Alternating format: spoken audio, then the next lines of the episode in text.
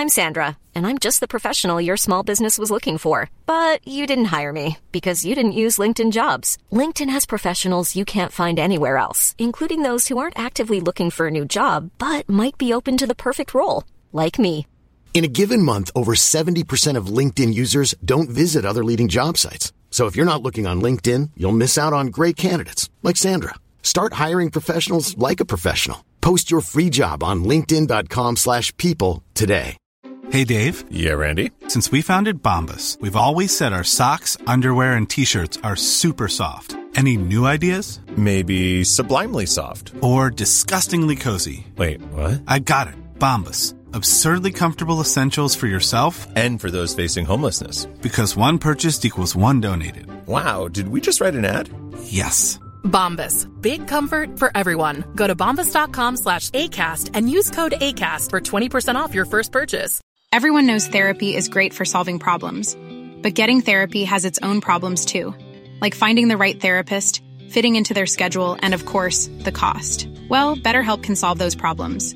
It's totally online and built around your schedule. It's surprisingly affordable too.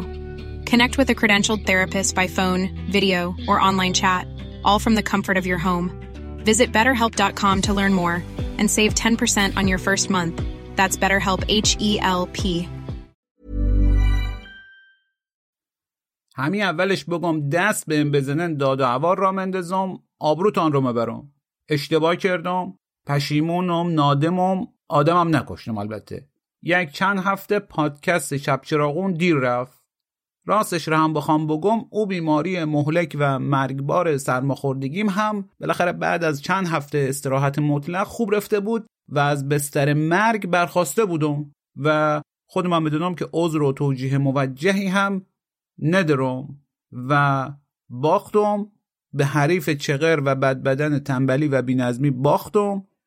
بدم باختم. هیچ ننگی از این بالاتر نیست که آدم شنونده هاش رو چند هفته بیخبر معطل کنه.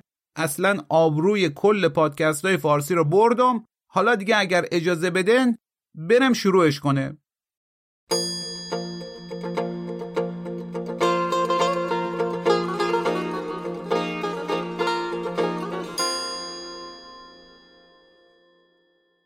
سلام.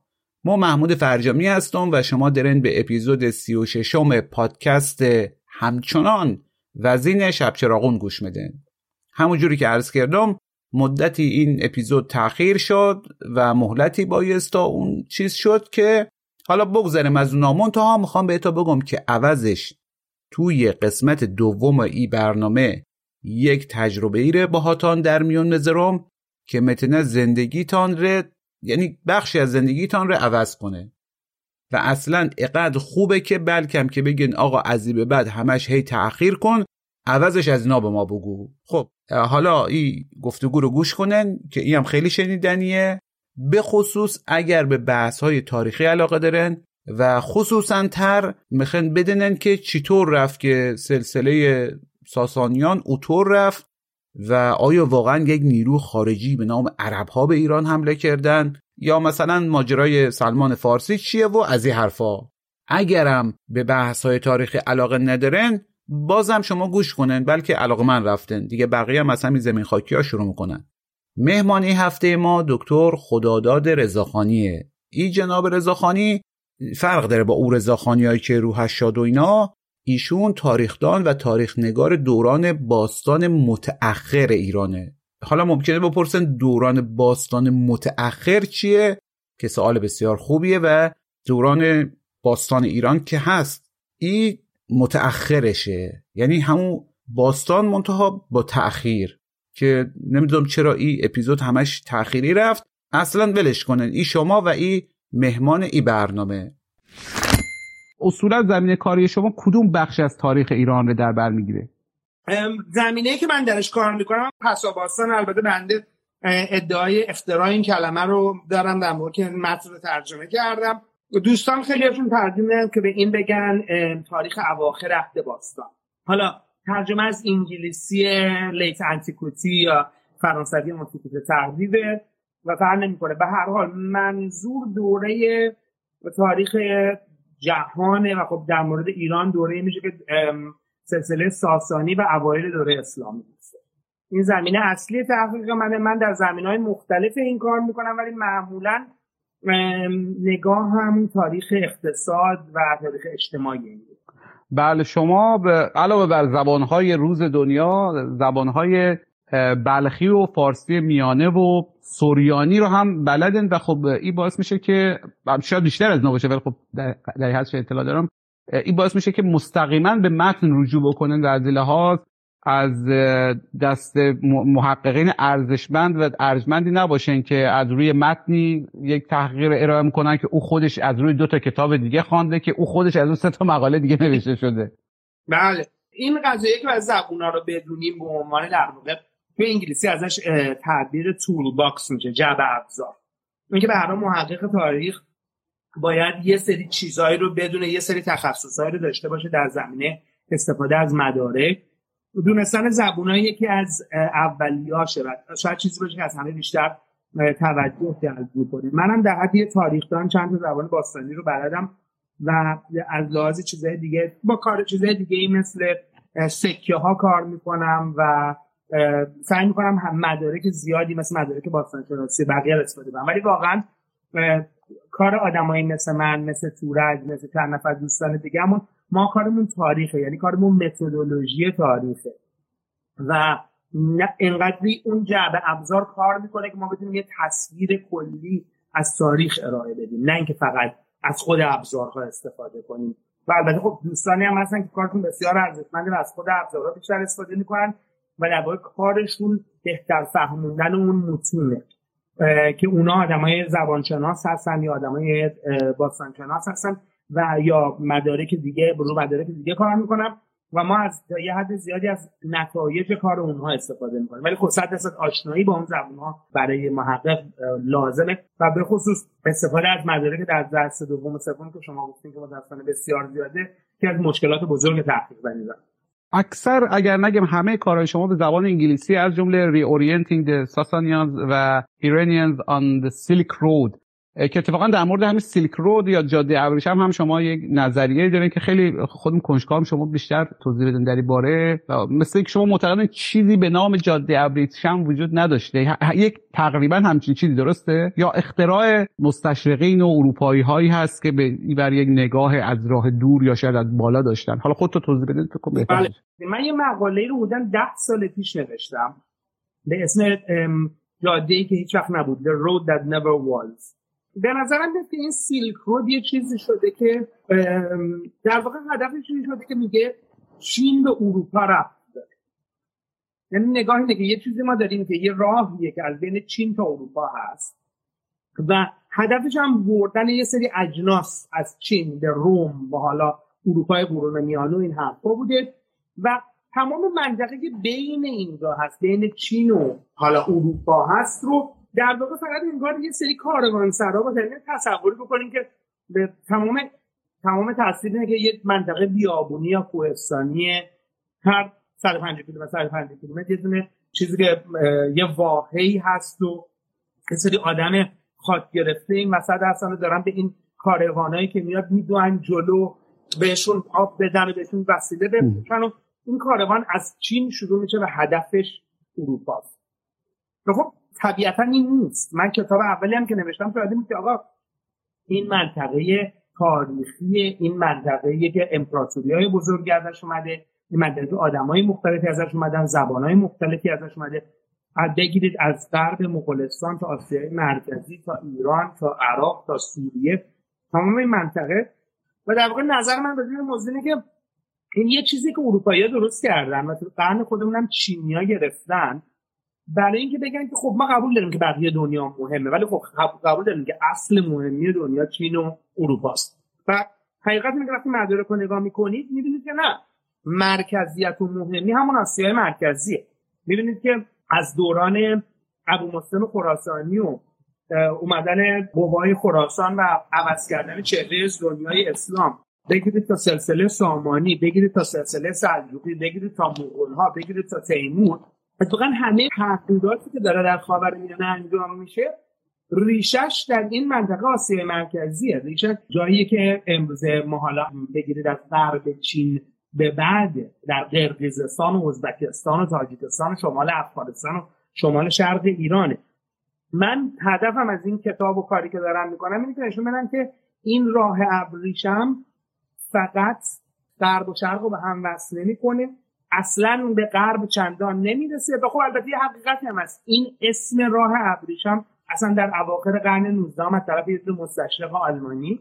الان اسمش از ذهنم پرید. اسم بسیار معرفی داره. برادرزادش هم یکی از قهرمانان جنگ جنگ جهانی اوله در کلمه زایدنشتراسه اختراع شده. یعنی این کلمه نداریم. فقط متن اصلی که نگاه می‌کنید کسی به راه ابریشم اشاره نمی‌کنه حتی به مارکوپولو اروپایی هم نگاه کنید به راه ابریشم اشاره یه همچیزی وجود نداره. یه کانسپت هیستوریوگرافیکالیه که درست کردن و داره به نظر من بیشتر به فهم ما از تاریخ اون منطقه ضربه می‌زنه و راستش من نگران اینم که تو ایران و جاهای دیگه هم داره به شدت گسترش پیدا می‌کنه. یعنی داریم همه من دیدم راه کرمان رو هم جای جز راه ابریشم می‌خوام بذارم. کدوم کرمان رو راه ابریشم؟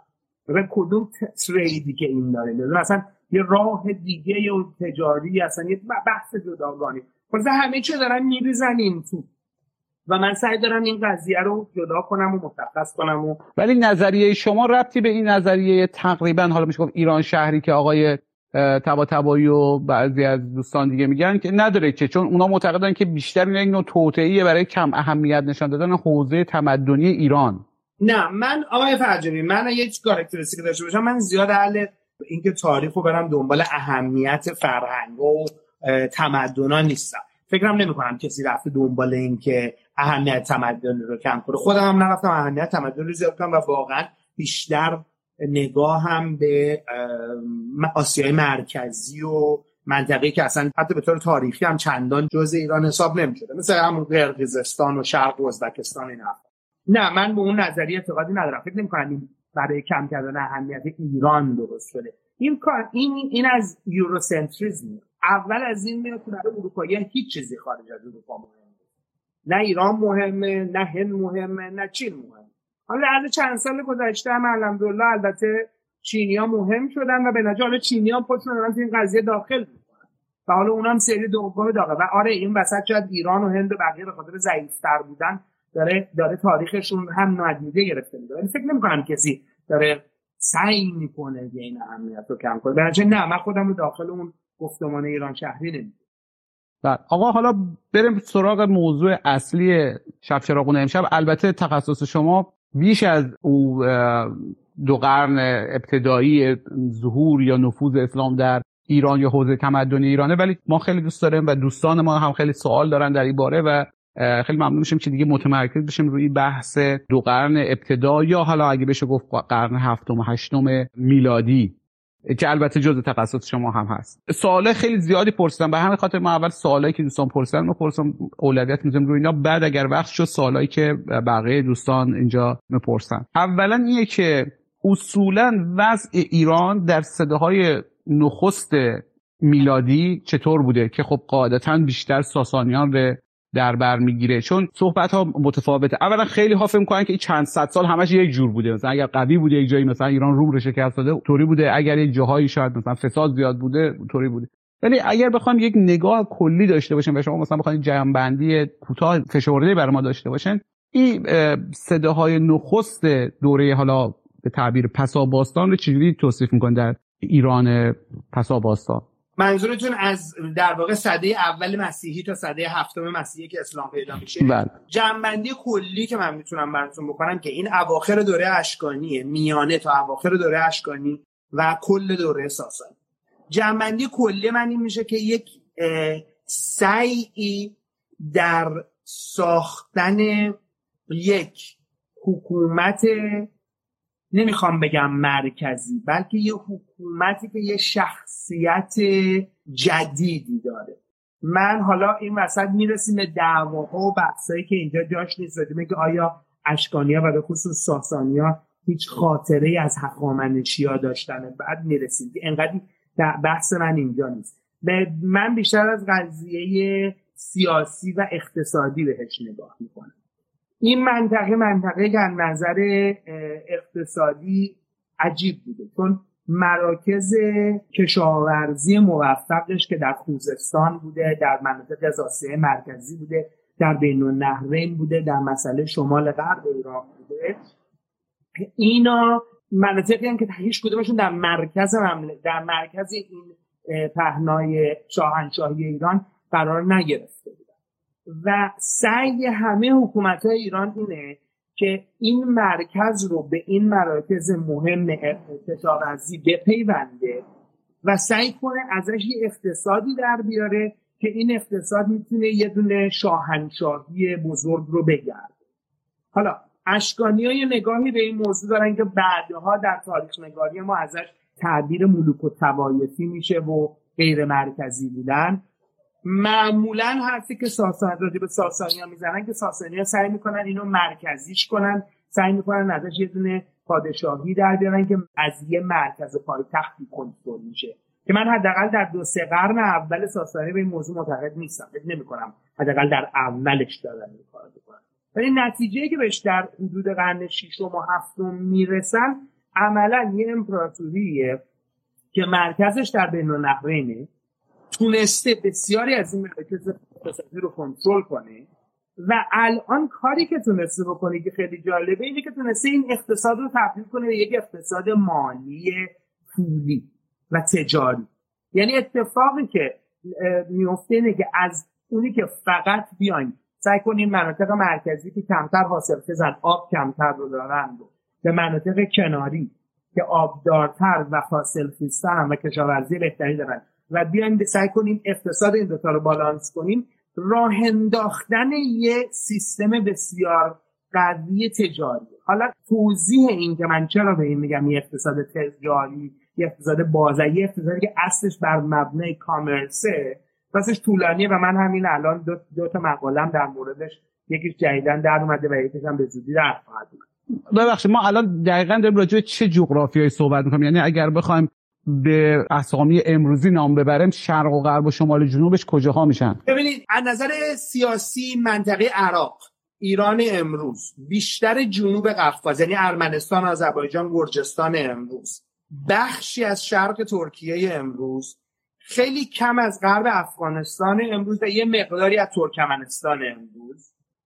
و بعد منطقه که تمام خاشیه جنوبی خلیج فارس عمان و در نیمه قرن ششم تا نیمه قرن هفتم حتی منطقه یمن. که اون منطقه یمن منطقه که به زیاد توجه نمیشه متاسفانه تو تاریخ نگاری ما. تو این قضیه. ولی این منطقه شاهنشاهی ساسانی هستش. ولی خارج از اینجا رو هم در واقع شما اثر این شاهنشاهی رو می‌تونید ببینید. حداقل تا قرن اواخر قرن پنجم میلادی که منطقه شرق رو ساسانی ها به هفتالی ها و به آلخان ها میبازن و دیگه از چیزی تقریبا هر چیزی از شرق شرق و شمال نیشابور امروز رو عملا دیگه راجبه روش کنترلی ندارن برای حدود 100 سال.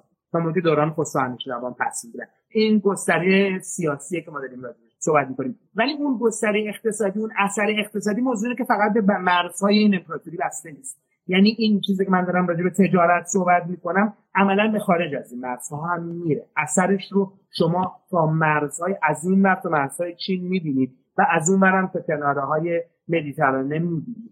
یعنی این گسترش تجاری خارج از این مرزها. مثلا به نظر من مشکل ساسانیان هست. ساسانیان زیادی موفقن حالا برسیم به اونجا که چی شد که ساسانیا رفتن به این می‌رسیم که من چرا به این مسئله زیادی موفقم برام مهمه و به سقوطشون هم رفتم.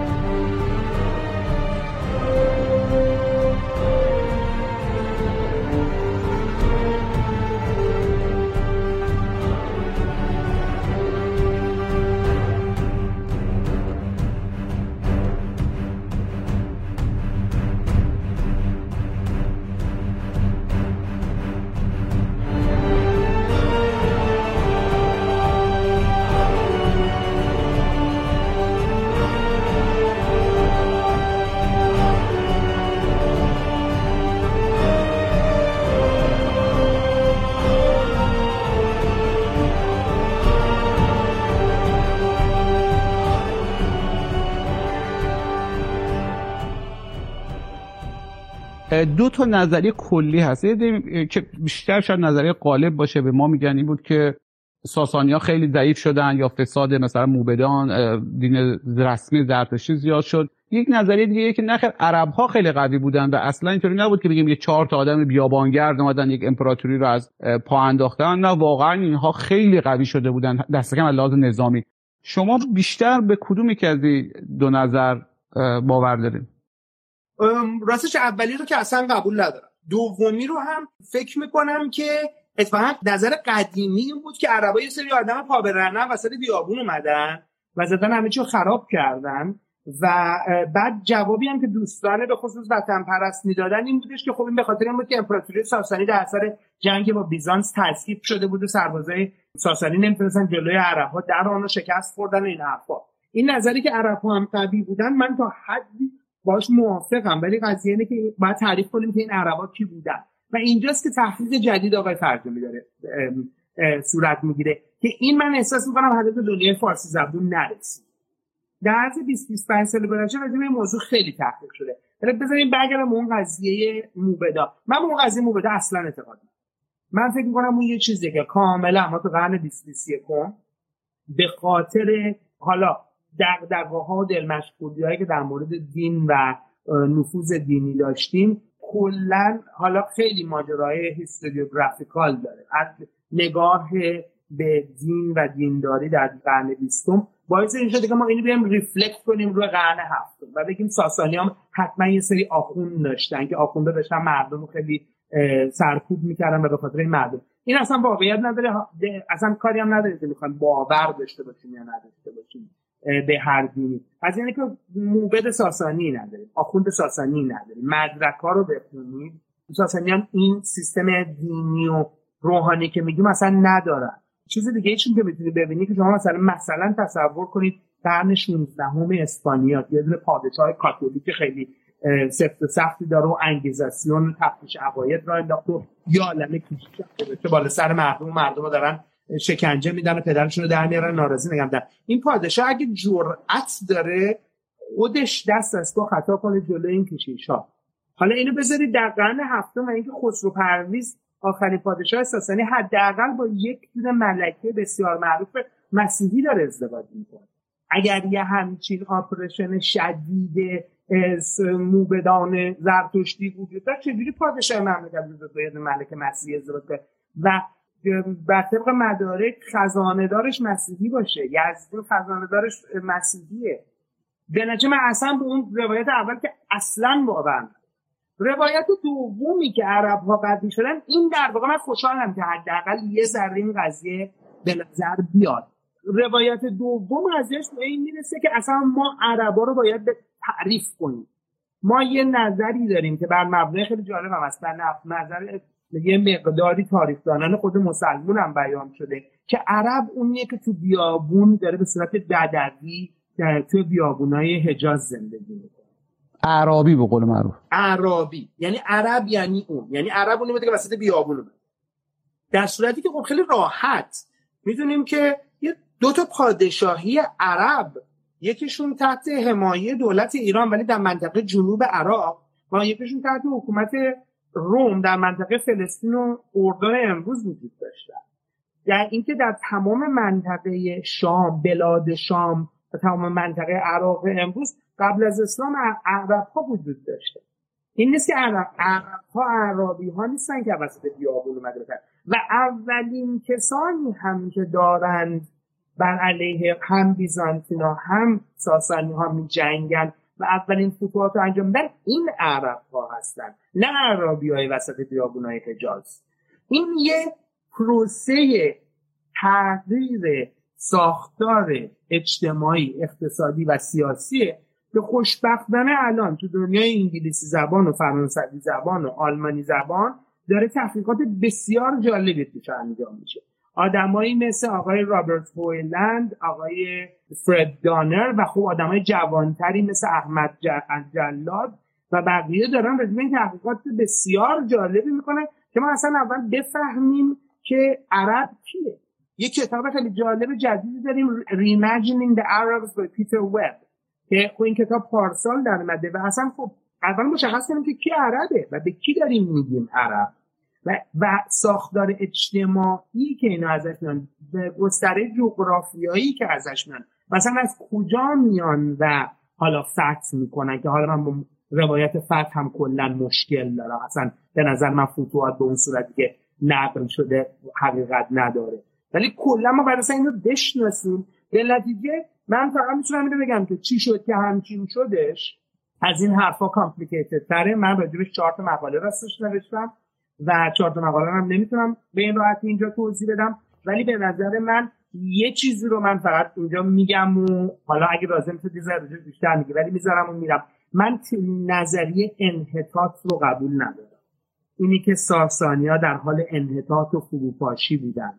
و یه سری آدمی حالا وسط بیابون یا هر جا اومدن و از این انحطاط و ضعف استفاده کردن و تلنگر زدن و ساسانیا رفتن. و حالا این سیستم جدید به خاطر اینکه خدایی داشت که به مردم مثلا علاقه مردم داشتن یا اینکه مثلا مردم دست از پشتیبانی سلسله ساسانی به هر دلیلی برداشته بودن اینا من این روایت ها رو قبول ندارم. شرایط رفتن ساسانی و حکومت اسلام از این حرفا متفاوته و انحطاطی هم اتفاق نیفته. من حرف خب پس چطور پس چطور یک امپراتوری بالاخره فروپاشی شما میگین انحطاط که نبوده حمله خارجی هم نبوده. مثلا ما دوست داشتم یک جورایی حرف شما رو برای فهم خودم بهتر باشه منطبقش کنم یا نزدیکش کنم به فروپاشی صفویه که خب یکی از ایالت های ایران که حالا الان میگن محمود افغان ولی خب فرق نداره مثل که محمود کرمان یا محمود خراسان. یک ایالتی شورش می‌کنه بر علیه حکومت مرکزی و میاد و ولی به هر حال در مورد صفویه فکر کنم یه انحطاط بوده دیگه. ولی شما میگین که خب ساسانی انحطاط که نداشتن. ضعیف هم نبودن. مردم دست از حمایت اینا بر نداشته بودن. یک اعرابی که از خارج حالا قوی شده باشن و نفوذ کنن و شکستن بدن نبوده. پس چه اتفاقی افتاده؟ ببینید یه فرق این قضیه داره که باید یه چیزی رو توجه کنیم. ساسانی های شاهنشاهی هست. ساسانی ها بر یه مملکت یک دستی که مثلا یک خیلی ایده مشخص مثلا چه می‌دونم از ناسیونالیته خودش داشته باشه یا حتی زبان خودش داشته باشه یا حتی چه می‌دونم دین خودش داشته باشه نداره. ساسانی یه شاهنشاهی صفویه شاید فرقش باشه که صفویه بله انحطاط دارن تا یه حدی. ولی صفویه در ضمن یه چیز دیگه دارن. صفویه اون حکومت شیعه ای که اومدن در ایران و دارن یه منطقه رو بر مبنای این ایدئولوژی نگه میدارن. ساسانه هم چیزی ندارن. غیر از اینکه انحطاط ندارن. من خیلی دلیل ساده براتون میدم که انحطاط ندارن. ساسانیا نه سال قبل از اینکه اولین حمله اعراب انجام بشه تمام خاور میانه رو از مصر تا شمال افغانستان و از گرجستان تا یمن در تحت اختیار داشت هیچ ان... هیچ گونه انحطاطی درشون پیش نیامد هیچ گونه نه مشکل اقتصادی هست نه مشکل اجتماعی اساسی هست نه مشکل سیاسی هست نه مشکل نظامی. به می‌رسیم به اینجا که قضایی رو بعد از یه دید دیگه ای ببینیم. سلسله ساسانی از بین میره. یعنی سلسله حکومتگر این شاهنشاهی از بین میره. ولی ساختار این شاهنشاهی از بین نمیره. چون داریم راجع به مملکت صحبت نمی کنیم شاهنشاهی صحبت می‌کنیم راجع به ساختار رو باید صحبت کنیم. سلسله به چه دلیلی از بین میره؟ ببخشید ببخشید. یک سال همینجا. حکومتی امپراتوری که اینقدر قویه که دیگه تقریبا میشه گفت ربع مسکون زمان در دست داشته. چجوری از طریق شورش یک عده‌ای که حالا یا ایالت خودش بوده یا اعراب بودن یا اصلا یه مملکتی بوده؟ کاری به این نداریم. چجوری پس بالاخره از بین چجوری پادشاهش کشته میشه؟ ببینید بالاخره یک اسمی داره دیگه. پادشاهش که عربو نمی‌کشن. ببینید سلسله ساسانی در سال 628 میلادی از بین رفته. سلسله ساسانی در سال 628 میلادی یعنی 9 سال قبل از اومدن اولین حملات عرب ها سلسله ساسانی از بین رفته. برای اینکه امپراتورش که خسرو پرویز باشه در یک کودتا در داخل قصرش از سلطنت خلق شده. گذاشتن یه دونه دادگاه بر علیهش اقامه دعوا کردن از خودش دفاع کرده دفاعیاتش رو رد کردن و اعدامش کرد خسرو پرویز اثر اعدام از بین میره. بعد از اینکه خسرو پرویز از بین میره و پسر شیرویه پادشاه میشه و کمتر از یک سال بعد در اثر احتمالا وبا میمیره و بعدش پسر کوچیک اون رو هم یه سال و نیم بعد شهربراز می‌کشه این سلسله مشکل سلسله داخل سلسله رو داره. این سلسله وقتی که خسرو پرویز کشته میشه عملا از هم میپاشه. دعوا میشه بین شاهزاده های مختلف این سلسله که هر ادعای شاهی می‌کنن. در این بین چیزی هستش که بهش میگن خلای قدرت. وقتی که امپراتوری اون بالا نباشه کسی نباشه که این سیستم رو کنترل کنه شما هر شیش ماه دفعه یه دونه شاهنشاه جدید داشته باشی. یه دونه ژنرالی مثل شهربراز از سوریه بیاد و پادشاه رو بکشه و ادعای پادشاهی کنه خودش هم بعد بزنم بکشن. این سلسله دیگه قدرت حکومت بر این مملکت رو بر این امپراتوری رو نداره. ولی معنیش این نیست که ساختار این امپراتوری از هم پاشیده. حالا می‌رسیم به اینجایی که اون کسانی که میان فتح می‌کنن آیا دارن واقعا فتح می‌کنن؟ و اگر روایت های فتح رو نگاه کنید روایت فتح یه چیزای بسیار جزئی هستن که به هیچ وجه با اثری که دارن نمی‌کنن مثلا در راجع به قادسیه که صحبت می‌کنیم. قادسیه چیز خیلی ماینریه. در همون موقع جنگ بسیار بزرگتری داره اتفاق میفته تو سوریه در منطقه یرموک. قادسیه چیز اساسی نی قادسیه رو داستان ها بزرگ کردن. مثلا کل آدمایی که تو قادسیه هم بیشتر دو سه هزار نفر نیستن. بعد اتفاقی که میفته اینه که بلا فاصله این نیروی جدید میاد مرکزش رو در جنوب همین امپراتوری پایگذاری کنه. شما توجه کنید به محض اینکه حکومت اسلامی از منطقه حجاز خارج میشه اولین پایتختش کجاست؟ کوفه. علی خلیفه چهارم پایتختش رو میاره به کوفه. منطقه هیره منطقه که 50 60 کیلومتر جنوب تیسفون پایتخت ساسانیان یعنی این ساختار ساسانی در واقع پایه گسترش امپراتوری امپراتوری اسلامی یعنی در واقع کسی نمیاد این امپراتوری رو فتح کنه. طبقه حاکمه این امپراتوری از بین میره. آدمای یه خلای قدرتی پیش میاد. یه قدرت جدیدی یه سیستم اداری جدیدی می‌تونه این قدرت رو در دست بگیره و این پادشاهی رو کنترل کنه. و عملا هم توجه کنید که وقتی که میرن غرب و فتح می‌کنن غربی که فتح می‌کنن که غیر ساسانیه همون غربی که ساسانیا 20 سال فتحش کردن. ساسانیان که رفتن سوریه و فلسطین و مصر رو فتح کردن. فتوحات اولیه اسلامی هم دقیقا میره سوریه و مصر رو فتح می‌کنه. یعنی همون گستره جغرافیایی که ساسانیا گرفتن همون گستره مرحله اول فتوحات اسلامی هم هست. اون یه چیزی رو به شما این وسط میگه دیگه. اینا دقیقا دارن جایگزین امپراتوری ساسانی میشن. امپراتوری ساسانی رفتن یه طبقه جدید اومده داره بهش حکومت می‌کنه. حالا بعد از این مرحله اینکه چرا اینا موفق میشن به نظر من جواب من همون مسئله اقتصادی که من کرد تا اینجاش من بله تا اینجاش خب واضح بود دست کم. خب یک نظریه هست که بیشتر به در کتاب دبیرستان می‌خوره که ایرانی ها به استقبال دین اسلام رفتن و اینا که خب تقریبا الان بیشتر موضحه چون الان ما همین الانش نمی‌تونیم مثلا یک دین جدیدی رو بیاریم که این همه ابزار داریم یا بشنوه مردم حتی میشه گفت گوش نمیدن. چه برسه اون زمان که اصلا از این ور مخواسته پیک بره یک سال طول میکشیده ولی اگر نظر بزنیم کنار خب بعضی از کسانی که علاقه دارن به این ماجرا میگن که خب مغول ها هم آمدن و شاید حتی فتوحاتش هم خیلی بیشتر بودی. تقریبا بزرگترین لشکرکشی تاریخ بشریت بوده در جریان مغول ها و یک سال دو سال هم نموندن. مثلا بگیم مثل اسکندر سریع ور افتادن. چرا مغول ها با وجودی که می‌دونیم که در اون دهه های دست کم اول خیلی هم تلاش می‌کردن که عقاید خودش رو جا بندازن و اینها اونا اونقدر ناموفق بودن. اما اعراب حالا چه ایالتی از ایالت های امپراتوری ساسانی بگیریم چه افراد بیگانه بگیریم توانستند این کار انجام بدن و در بخش بزرگ از خاورمیانه و از جمله ایران موفق بودن که دین و ایدئولوژی رو عوض بکنن. بذارید من یه لحظه دو تا جمله آخر جمله قبلی بگم و بعد به این بپردازم. یه توجه کنید. پیغمبر اسلام سال 621 میلادی داره مهاجرت می‌کنه از مکه به مدینه.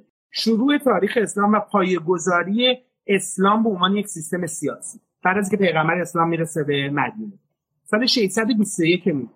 621 میلادی موقعیه که خسرو پرویز تمام مصر سوریه و طبیعتا عراق تمام کرانه جنوبی خلیج فارس عمان امروز یمن امروز رو داره. یعنی اسلام داره در جایی رشد می‌کنه و سیستم اسلام سیستم سیاسی تبدیل میشه که تمام دورش ساسانیا گرفتن تنها راه درروشون حبشه است. که اتفاقا تصادفی هم نیست که اولین جایی که سفیر میفرستن و درخواست پشتیبانی می‌کنن به نجاشی پادشاه حبشه است. یعنی اسلام داره در یه انکیباتور ساسانی به وجود اسلام به عنوان قدرت سیاسی داره یه انکیباتور ساسانی به وجود اینو داشته باشید.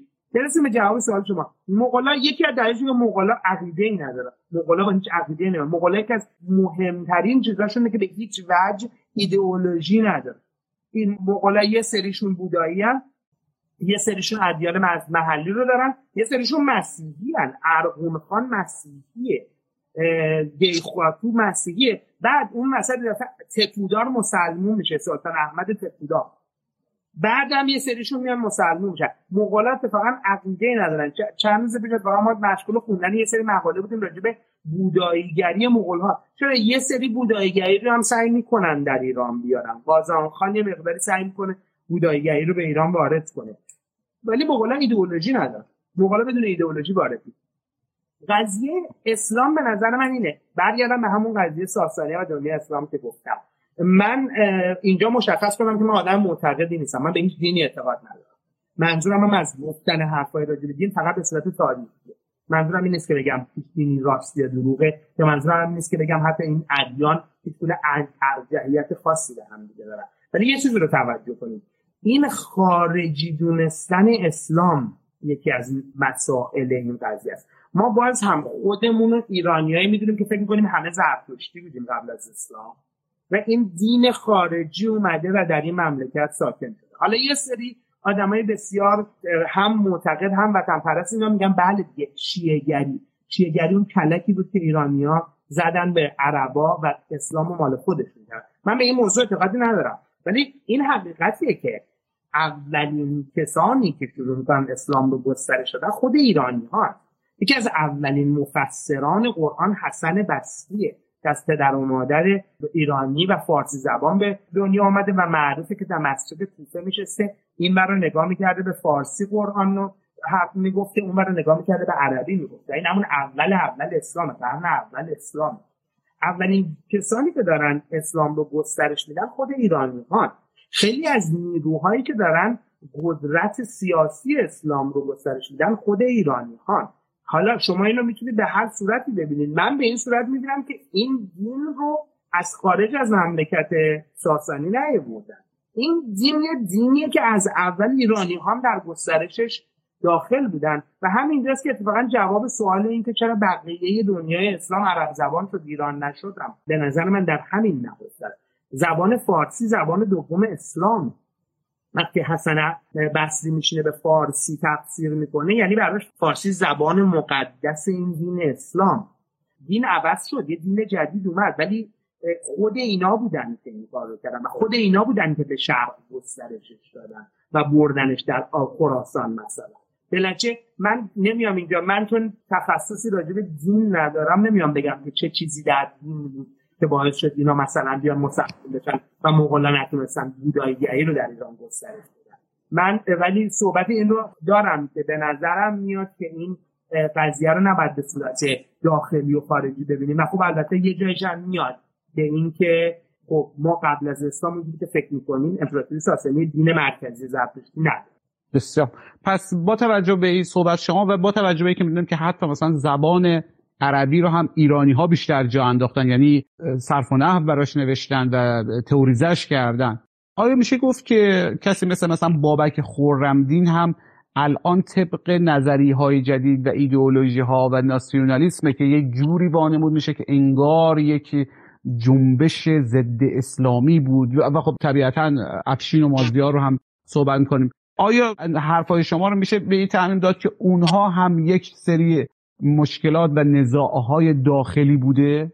من یه مقاله دو سال دو سال پیش راجب افشین راجب بابک نوشتم که این مسئله رو یه ذره راجبش بحث کردم. یکی چیزی که باید متوجه باشیم که بابک مال 150 سال بعد از این قضایی است. یعنی این نیستش که بابک داره در صدر اسلام کار می‌کنه و مثلا در همون موقع ها فعالیت کنه بابک داره بر علیه دستگاه حکومت عباسی و بر ضد معمون و معتصم کار می‌کنه. یعنی ما اومدیم از حالا حالا اصلا فرضم بکنیم بگیم مخالفت هایی بوده و بگیم که اصلا داشتن مقاومت می‌کردن. در هر حال مال صدر اسلام نیست. مال موقعی که اموی اومدن رفتن. عباسی ها اومدن. خلفای بزرگ عباسی مثل منصور و هارون الرشید هم اومدن و رفتن. اواخر حکومت معمون که بازم که خلفای بزرگ معتصمه و عملا بعد از معتصم متوکل داریم و بعدم دیگه واقعا انحطاط عباسی یعنی دوران به نصف متأخری رو در قالب اون دوران داریم میگیم. من راجع به این موضوع که نمی‌تونم بابک قضیه مشکل داری چون بابک تو ایران غیر از اینکه حالا شده ضد اسلام و یعنی ازش شخصیت ضد اسلام و ضد عرب درست کردن در طبیعتا در قالب ناسیونالیست بعضی جای خواستم یه شخصیت افنیک و قومی هم بهش دادن به بس علیه من فکر نمی کنم که بابک به خصوص نشون دهنده مقاومت کلی در مقابل حکومت اسلامی یا حکومت اعراب.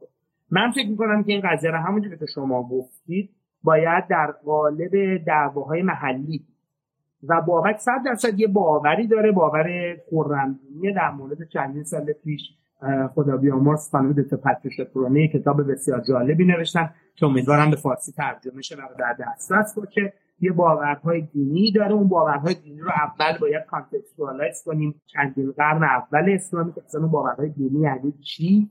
با خورندینی هم خورندینی همون دینی که در دوران ساسانی یه ورژنش که مزدکی ها باشن و خود قتل عام می‌کردن. بلنچه گفتن که اینا یه دینی دارن که دارن می‌خوان حالا ایرانی ها رو از این بودی خود ساسانی داشتن سرکوبش می‌کردن. بچه نمی‌تونسته انقدر این قضیه باشه. به نظر من و این بحث جداست و من دوست دارم اگر بشه یه موقع در مورد صحبت کنم. به نظر من باید بابت رو در قالب اختلافات محلی به خصوص بین حکومت های ارمنی و حکومت های منطقه اران و منطقه شمال آذربایجان و من فکر می‌کنم که کلا به جنبه ارمنی قیام بابت بی توجهی شده و من اینجا اینو بهتون میگم و خواهش می‌کنم دیگه ادامهش ندیم ولی سری ادامه من می‌کشن. من فکر می‌کنم که بابت ارتباطات ارمنی ارانی داره. حداقل از اسمش می‌تونیم این رو ببینیم ولی خب دیگه اینجا بیشتر جزئیات بگم قول فرنگی ها میشه باز کردن در یه قوطی کرم جدید. بسیار خوبه دوستان سوال زیادی پرسن بعضی از سوال ها یک مقداری شاید میشه گفت خیلی مربوط به ما نیست یا مثلا سوالایی که بیشتر به افسانه های شهری و اینا بخوره ولی دیگه به هرشون پرسیدن دسته بندی کردم و پرسم ممنون میشم که کوتاه جواب بدن خب بله این سوالایی که مهدی پرسیده اگر ساسانیان شکست نمیخوردن آیا اسلام اینقدر زود در سرزمین های دیگر نفوذ می‌کرد که فکر کنم تقریبا شما جواب دادن دیگه تو؟ در سرزمین یعنی سرزمین خارج از امپراتوری ساسانی. بله بله منظورشم احتمالا مثلا جنوب اسپانیا و آفریقا و اونجا جا بوده. من فکر می‌کنم اگر اگر خسرو پرویز کشته نشده بود و ساختار امپراتوری ساسانی اصلا پاشیده شده بود امپراتوری اسلامی به این صورت و فتوحات اسلامی به این صورت نمیده بله. یکی از دوستان خیلی اصرار داره که شما در مورد موالی یعنی نگاه بیشتر اموی ها به ایرانی ها توضیح بدن و البته خود می‌خواستم ایران بهش اضافه بکنم که ارتباط این نگاه احتمالا تحقیرآمیزی که در اون زمان بوده خب در که جمعیت پیروز همچنین نگاه تحقیرآمیز داشتن به مغلوبات شکی نیست ولی که سیستماتیک بوده باشه رو سواله. و که با نهضت شعوبیه که بعدها شاید مرسه به فردوسی اینها چه ارتباطی داشته این نگاه؟ ببینید راستش من اینجا رو این مسئله از این حرفا خیلی پیچیده تره که من بتونم حتی با ده تا کامل جوابش رو بدم. با اجازتون خیلی مختصر و جواب نداده برگزار می‌کنم. و خیلی راحت ارجاع میدم به یک کتابی از آقای دکتر فرد دانر به اسم محمد اند بلیورز به نظر من این ماجرا اگه من الان هر حرفی راجبش بزنم فقط سوء تفاهم رو شروع می‌کنه. قضایی موالی بسیار قضایی مهمیه قضایی شکلگیری هویت عرب و دست پیدا کردن این هویت به قدرت سیاسی و درک اینکه این هویت و این قدرت سیاسی با همدیگر و بعد نگاهش به بقیه این جامعه قضیه از این حرفا پیچیده تریه کتابی مثل Imagining the Arabs پیتر وب این کتاب و چندین کتاب دیگه اول باید خونده بشن. مطالبشون فهمیده بشه. ولی هرچی من این مسئله بگم یا سو تفاهم خواهد بود یا نصف نیمه خواهد بود. در مورد شعوبی هم بازم داریم در مورد مسئله بسیار متأخرتری صحبت یعنی این اصلا نمی‌تونیم در قالب اوایل دور اسلامی بذاریم. باید در دعواهای کلامی اسلام رو باز کنیم و در مورد این هم آدمی مثل مثلا عزیز العزمه و بقیه نوشتن که بازم ارجاع میدم به اون کتابا. چون واقعا من نمی‌تونم به هیچ صورت حق مطلب بسیار ممنون. چند تا از دوستان قبلا پرسیدن که اگر ما بخوایم راجع به همین موضوع خیلی جذاب یا شاید جنجالی ایران اوایل دوره اسلامی اگر اسم درستی باشه. اون دو قرنی که حالا آقای زرینکو می‌گفتن دو قرن سکوت. مطالعه کنیم شما چه کتابهایی رو پیشنهاد می‌کنیم؟ خصوصا با توجه به که خب خیلی انتقادهایی به دو قرن سکوت وارد شده خیلی کتاب جنجالی خود آقای زبرینکوب حالا بعدا نقدش کرد که معلوم نیست اون نقد چقدر تحت فشار بوده یا به میل و خواسته بوده. در حال در کناری که نظر شما راجع به دو قرن سکوت چیه؟ ببخشید البته سوال و گهگاهی بلندتر از جوابای شما میشه چون چند تا سوال می‌خوام خلاصش بکنم. چند تا کتاب یا مقاله هم که از نظر شما معتبر و علمی باشه دوستان خواستم بدونن که من اینا رو, اینا رو توصیه می‌کنم که اگه دوستان ایمیل کنم من بهتر می‌تونم بهشون جواب بدم. کتابی که من واقعا کتابی که الان توصیه می‌کنم در این مورد بخونید که یه مقدار کمتر چیز داشته باشین یکی کتاب جدید آقای یعنی جدید که چندین سال گذشته آقای دکتر رابرت هویلند هستش In the Path of God که در مورد خود فتوحاته. همون کتاب آقای فرد دانر محمد اند بیلیورز که عرض کردم خدمتتون. کتاب جالبیه. و کلا اگه می‌خواید اسم دنبال کنید به نظرم همین اسامی مثل هلند مثل کریستیان قوبن مثل عزیز العزمه خیلی اسم هست. من بهترین ارجایی که می‌تونم بدم اینه که اگه شما خواستی من می‌تونم یه لینکی بفرستم به یکی از مقاله های خودم که تو بیبلیوگرافیش همه کتاب های خوبی که در این چند وقته در این مورد چاپ شده منتشر شده بگم. بعضیش هم خیلی جدید نیستن. مثلا کارهای آقای دکتر مایکل کوک و پاتریشا کرونه جدیدم نیستن. ولی به دلایل فکر می‌کنم حساسیت های دینی و سیاسی تو ایران هیچ ترجمه و چاپ نشده. و واقعا تحقیقات خوبیه مثلا یکی از بزرگترین مشکلات که حالا صحبتی که داشته کتابی که چهل و خورده سال پیش آقای فرجانی چاپ شده و نوشته شده و در مطالعات اواخر عهد باستان و به خصوص اسلام شناسی این چهل پنج سال گذشته در دنیا مرکز در حالت ایران چاپ نشده. کتاب Venture of Islam نوشته آقای مارشال هاچسون که این کتاب هیچ چاپ نشده متاسفانه هیچ ترجمه فارسی نده. و اصلا به نظر من صحبت کردم راجع به دنیای اسلام بدون اینکه آدم محتویات این کتاب دقت کنه معنی نداره و هیچ هم نمی‌کنه تو دنیای غرب هیچ کسی نمی‌کنه ولی خب نیست رو دانشش هم نبود و در دسترس هم نبوده و متاسفانه به نظر من این اینا مشکلات تحقیق تاریخی در این مورده. در مورد ساسانی هم می‌خوایم که کتاب دوستم دکتر دریایی در مورد کل ساسانیا هست بعدم با کمال معذرت به نوشته خودم ارجاع میدم برای خدمت ساسانی و ایرانی چون قسمت ساسانی ایرانیش طبیعتا زیاد در مورد بحث نشده. به زبون فارسی هم من یک کتاب دارم که ترجمه متن ولی با دوستم سجاد امیری باوندپور در روش کامنت های بسیاری هم گذاشتیم به اسم رویدادنامه خراسان که یکی از مدارک اصلی که در مورد فتوحات داره صحبت می‌کنه و در مورد سقوط ساسانی و خب هم متن اصلی رو می‌تونید بخونید و هم پانوشت های بسیار گسترده که من سجاد جسارتا ما هم یک کتاب اضافه کنیم چون به فارسی هست فقط اضافه کنم ستیز و سازش هم به نظر میاد که در میان کتاب که دوستان ترجمه به فارسی می‌خوام بخونن کتاب بدی نباشه. کی نوشته ستیز و سازش؟ من اسم فارسی ولی اسم نویسندش فراموش کنم هر دفعه یکی از زرتشتی های یکی از پارسیانه که البته ایشون فکر کنم انگلیسه ولی اسم فارسی هم داره. الان متاسفانه چون اسما رو فراموش می‌کنم اسمشونه یادم رفت جالبه. با آقای دکتر دریایی که صحبت می‌کردم از همین اسم گفت و بازم اسم نویسنده یادم رفت. و دوستان اگر فقط سرچ بکنن ستیو سازش من اسم نویسندش میاد. احتمالا انگلیسی بله بله. ولی الان بله بله. احتمالا شما انگلیسی شدین چون این کتاب هم ترجمه هست و ما خودم خونده بودم. به هر حال درصد سواد ما کتاب خوبی بود. جمشید بله. بله بله بله. اسم نویسنده جمشید چوکسیه بله بله بله. کانادا هستن. جمشید چوکسی استاد بله. زرتشتیگریه که کانادا هستن. بله بله.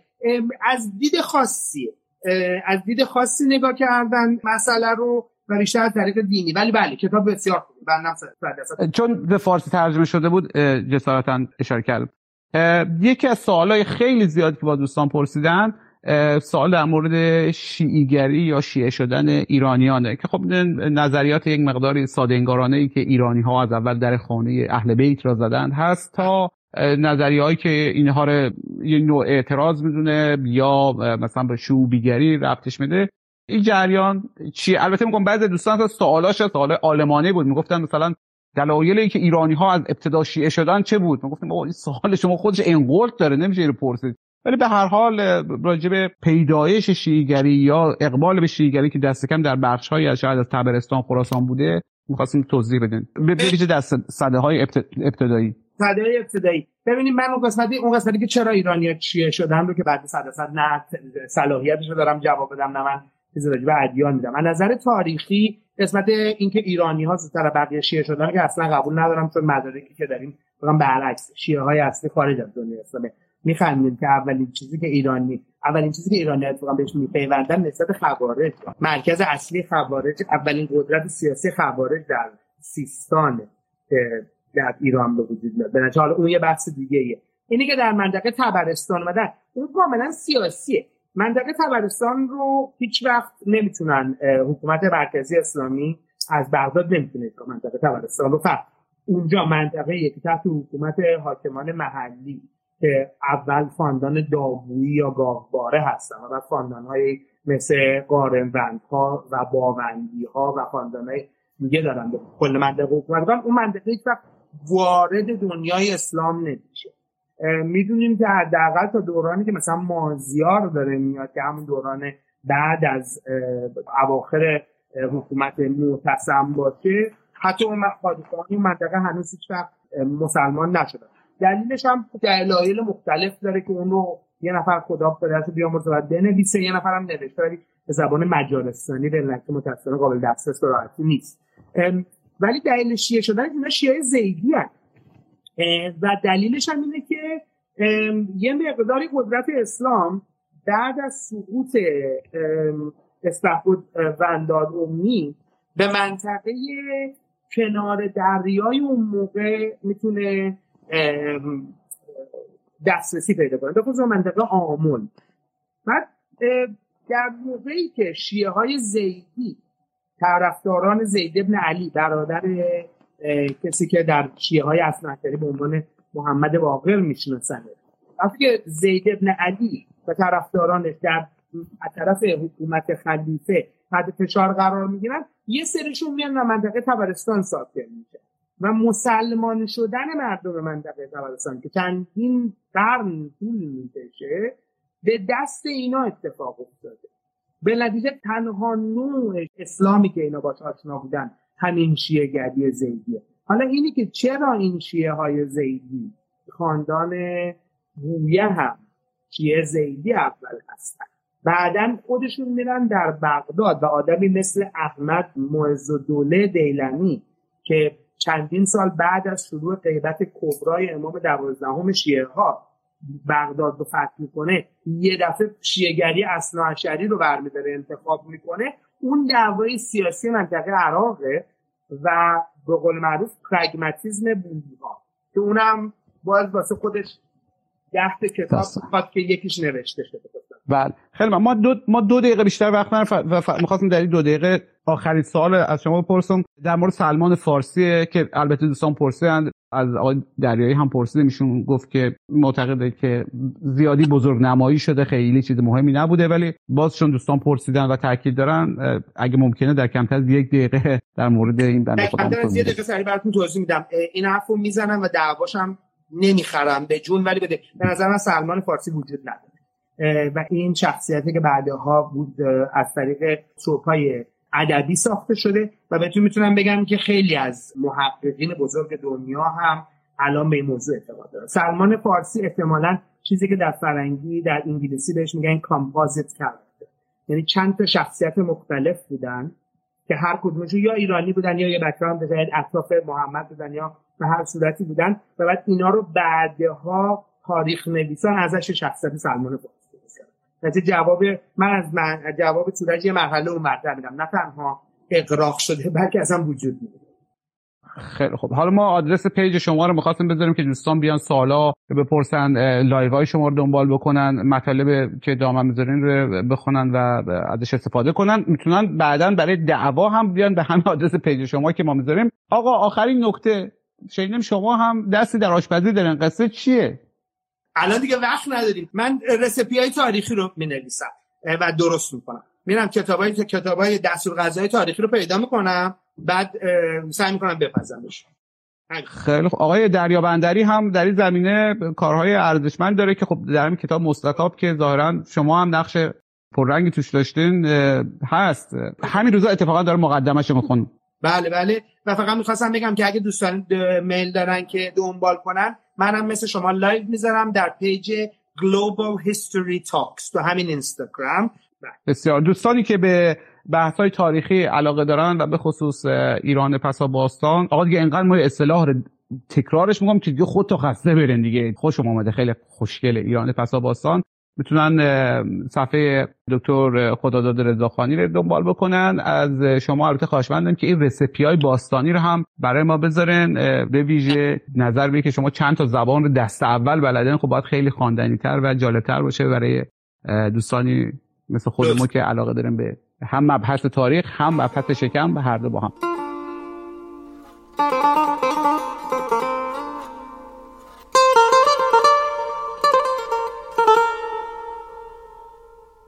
به گفتگوی ما محمود فرجامی با وی دکتر خداداد رضاخانی گوش دادن که قبلا ترها ضبط رفته بود و الان پخش مره که واقعا هم زحمت کشیدون با این تاریخ دادن.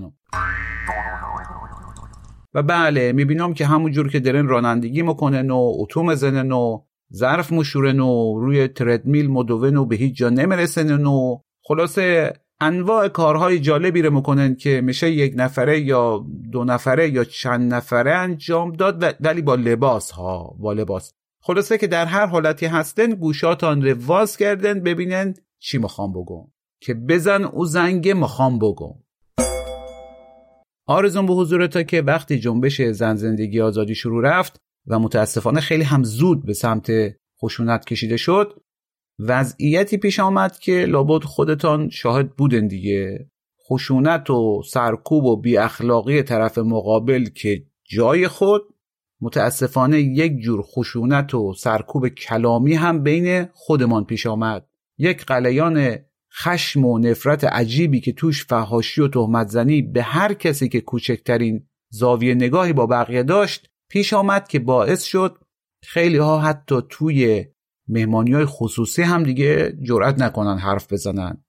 و یک جوری رفت که آدم به برادر و خواهرش هم نمی‌تونست حرف دلش رو بزنه مگر ای که دقیقا مطابق حرف دل او باشه.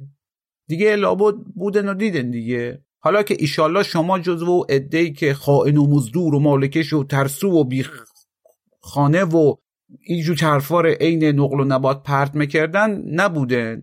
یا از اونایی نبودن که با بلاک کردن رفقا و آشناهای قدیمی که حالا یک مقداری زاویه نگاه متفاوت سیاسی اجتماعی داشتن به مبارزه با رژیم پرداخته بودن. یعنی مطمئنم که شما نبودن دیگه. اگر بودن که ما رو الان انداخته بودن دور. الان پای منبر ما نبوده.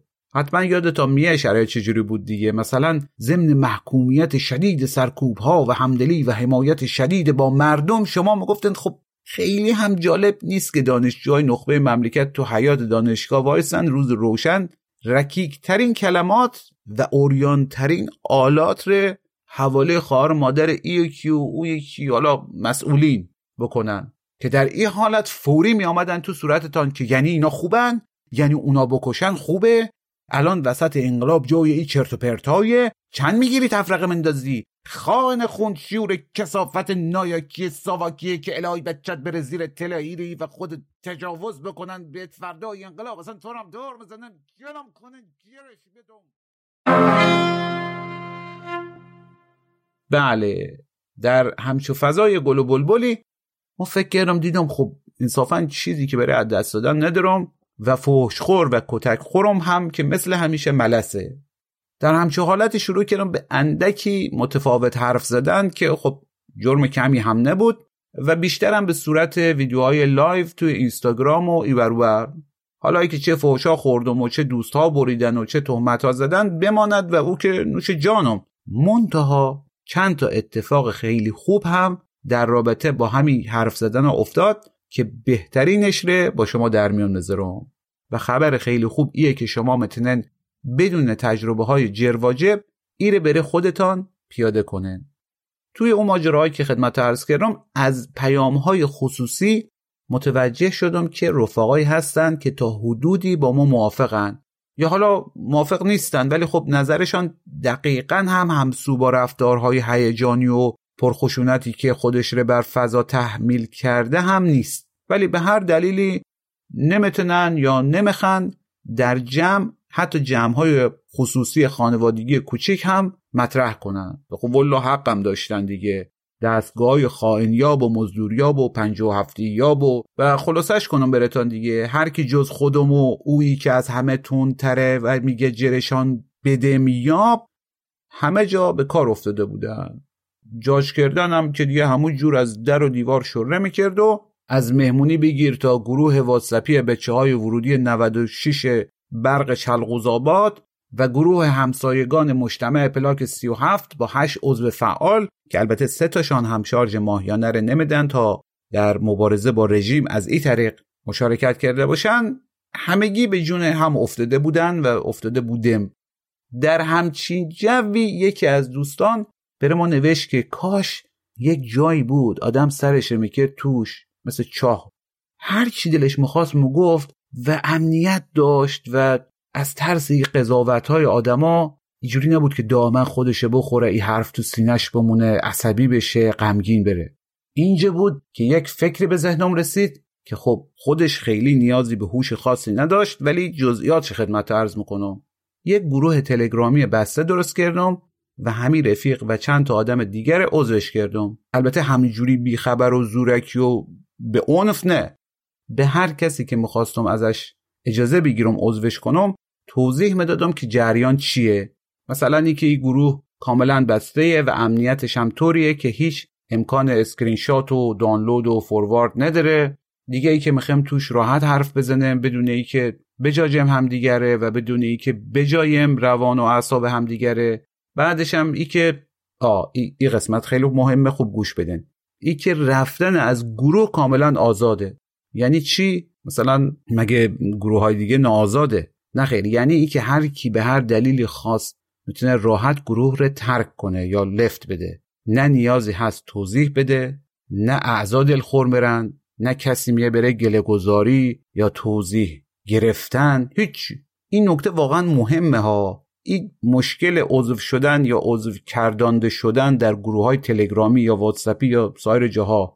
و بعد موندن توش این زندان سکندر یک مشکل بزرگه ما خودم دیگه اصلا جرئت نمی‌کنم گهگاهی نگاه بکنم به این گروه ها نمی‌دونم یک سطل آشغال ساختم و برام بفرستمش او دیگه چون آدم ترکم بکنه باز بعد بیه هی توضیح بده و یکی دلش شکسته و او یکی بهش برخورده و اینا. و ما یک گروپ و فوبیا گرفتم دیگه. فکر کنم خیلی دیگه هم امیر داشته باشن. خلاصش اینا که توضیح می‌دادم اگر اجازه می‌دادن بعد عضوش می‌کردم. هم اینجوری بود طرف راحت بودیم. گفت حالا هستم یک 24 ساعت یک مدتی هستم. اگر دوست داشتم ممونم اگر دوست نداشتم مرم. حالا تازه بعدش هم همجوری می‌تونم هر موقع دلم خواست برم. خلاصه شروع کردم با دقت دستچین کردن از بین رفقا و اطرافیان و خصوصا کسایی که از نظر فکری دوستشا داشتم. و دنبالشا می‌کردم. از اینا دعوت کردم که با او شرایط بیان به گروه. آدم های مختلفی هم جمع شدن. یکی جامعه شناس او یکی نوازنده یکی کاسب او یکی پزشک. خودم هم که کلا بیکار. یک آدمای مختلفی که می‌دونستم هر کدومش یک حرفی دارن. دوست دارن یاد بگیرن یاد بدن. یک شعن اخلاقی و یک شخصیتی دارن که به کسی که طور دیگه فکر می‌کنه انگ نمی‌زنن. حرف می‌زنن نقد می‌کنن. اگه نقد مرن آزرده نمیشن.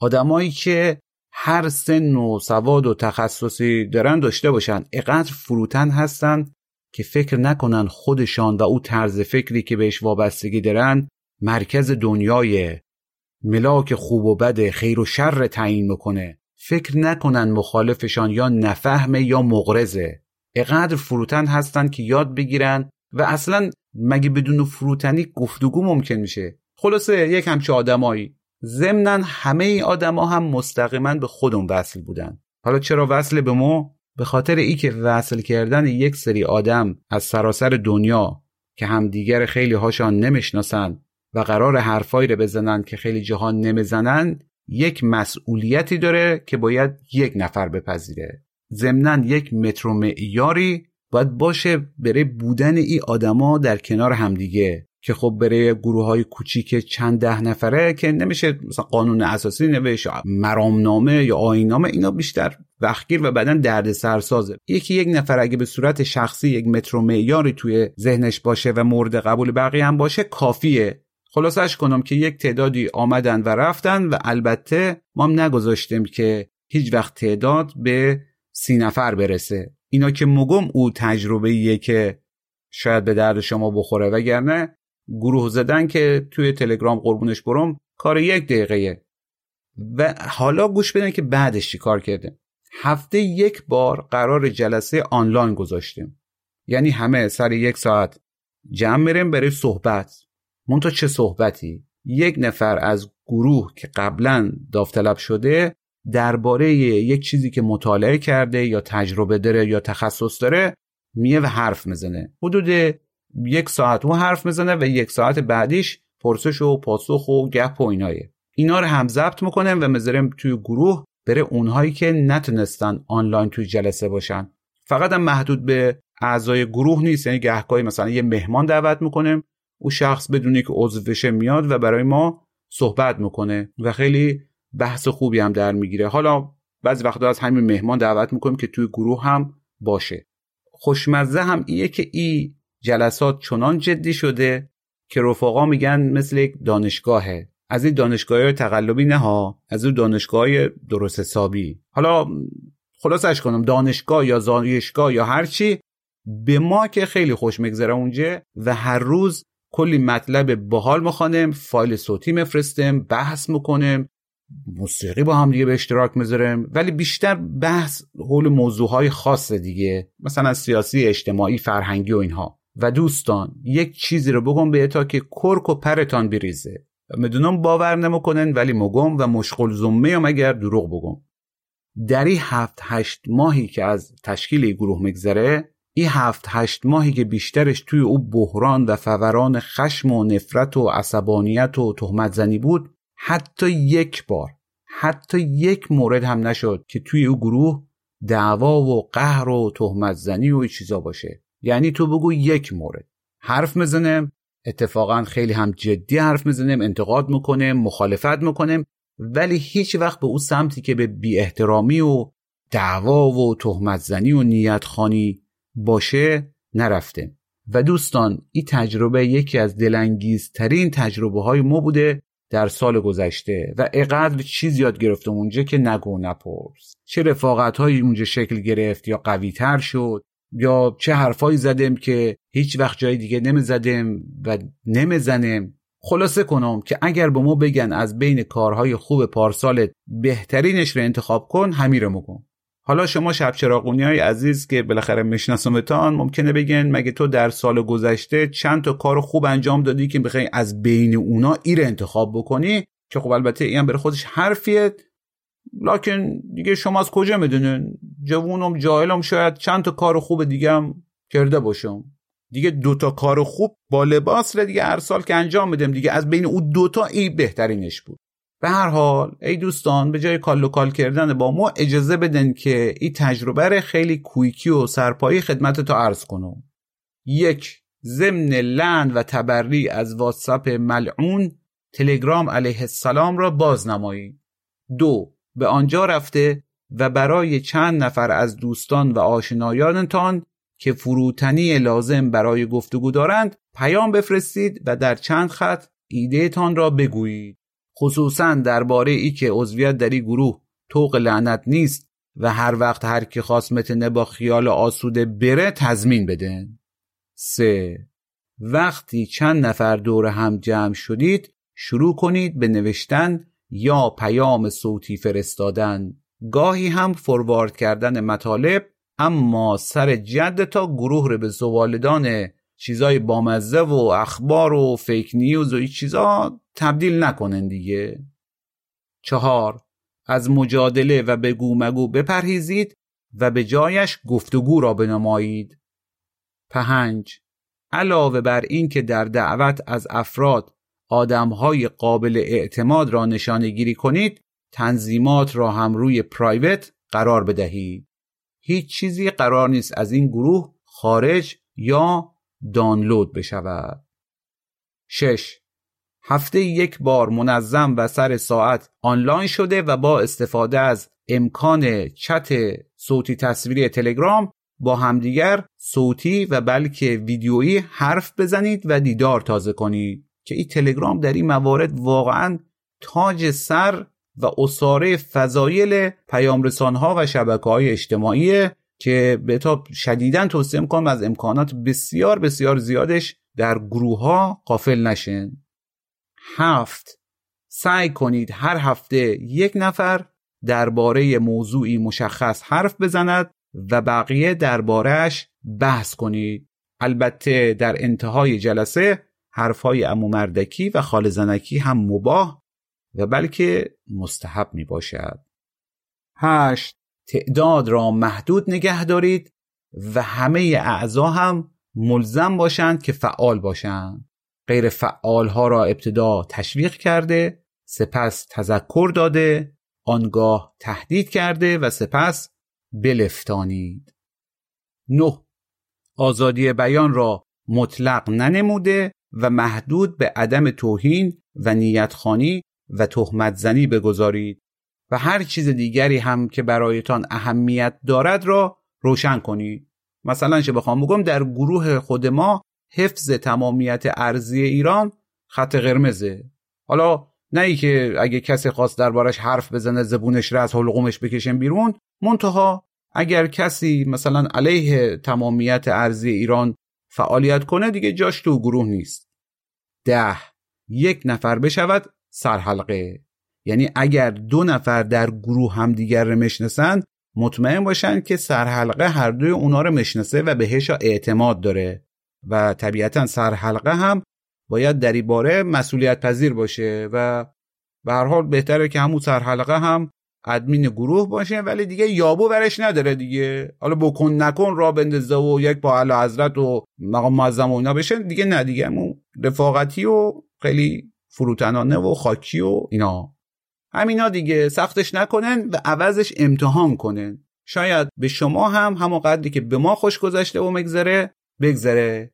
اوقات که اگر به شما سال بعد بگن از میان کارهای خوبتان پارسال یکی رو انتخاب کنن ای کار رو انتخاب بکنن که خب البته او هم ممکنه شما مثل ما گیری که آدمای پیش از دهن بیفتن که بگن او مگه سال قبل چقدر کارهای خوب انجام داده بودی و اینا و خلاصه خودتان رو بجاجن و اعصابتان رو هم بجاین. که اصلا فدای سرتون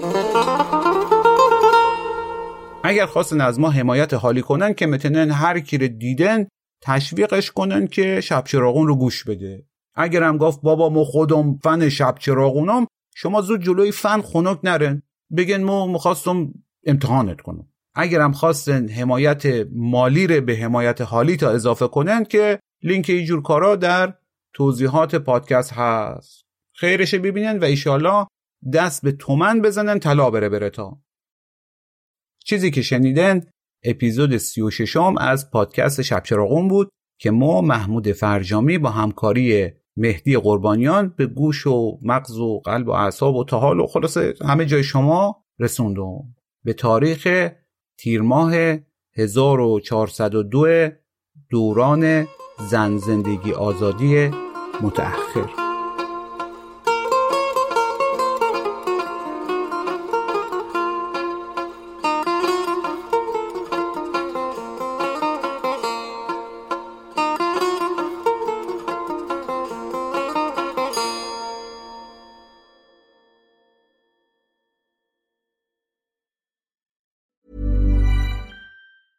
Planning for your next trip?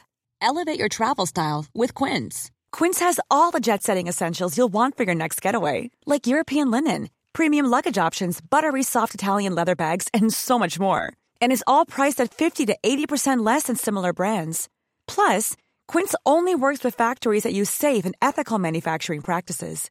Pack your bags with high-quality essentials you'll be wearing for vacations to come with Quince. Go to quince.com slash pack for free shipping and 365-day returns.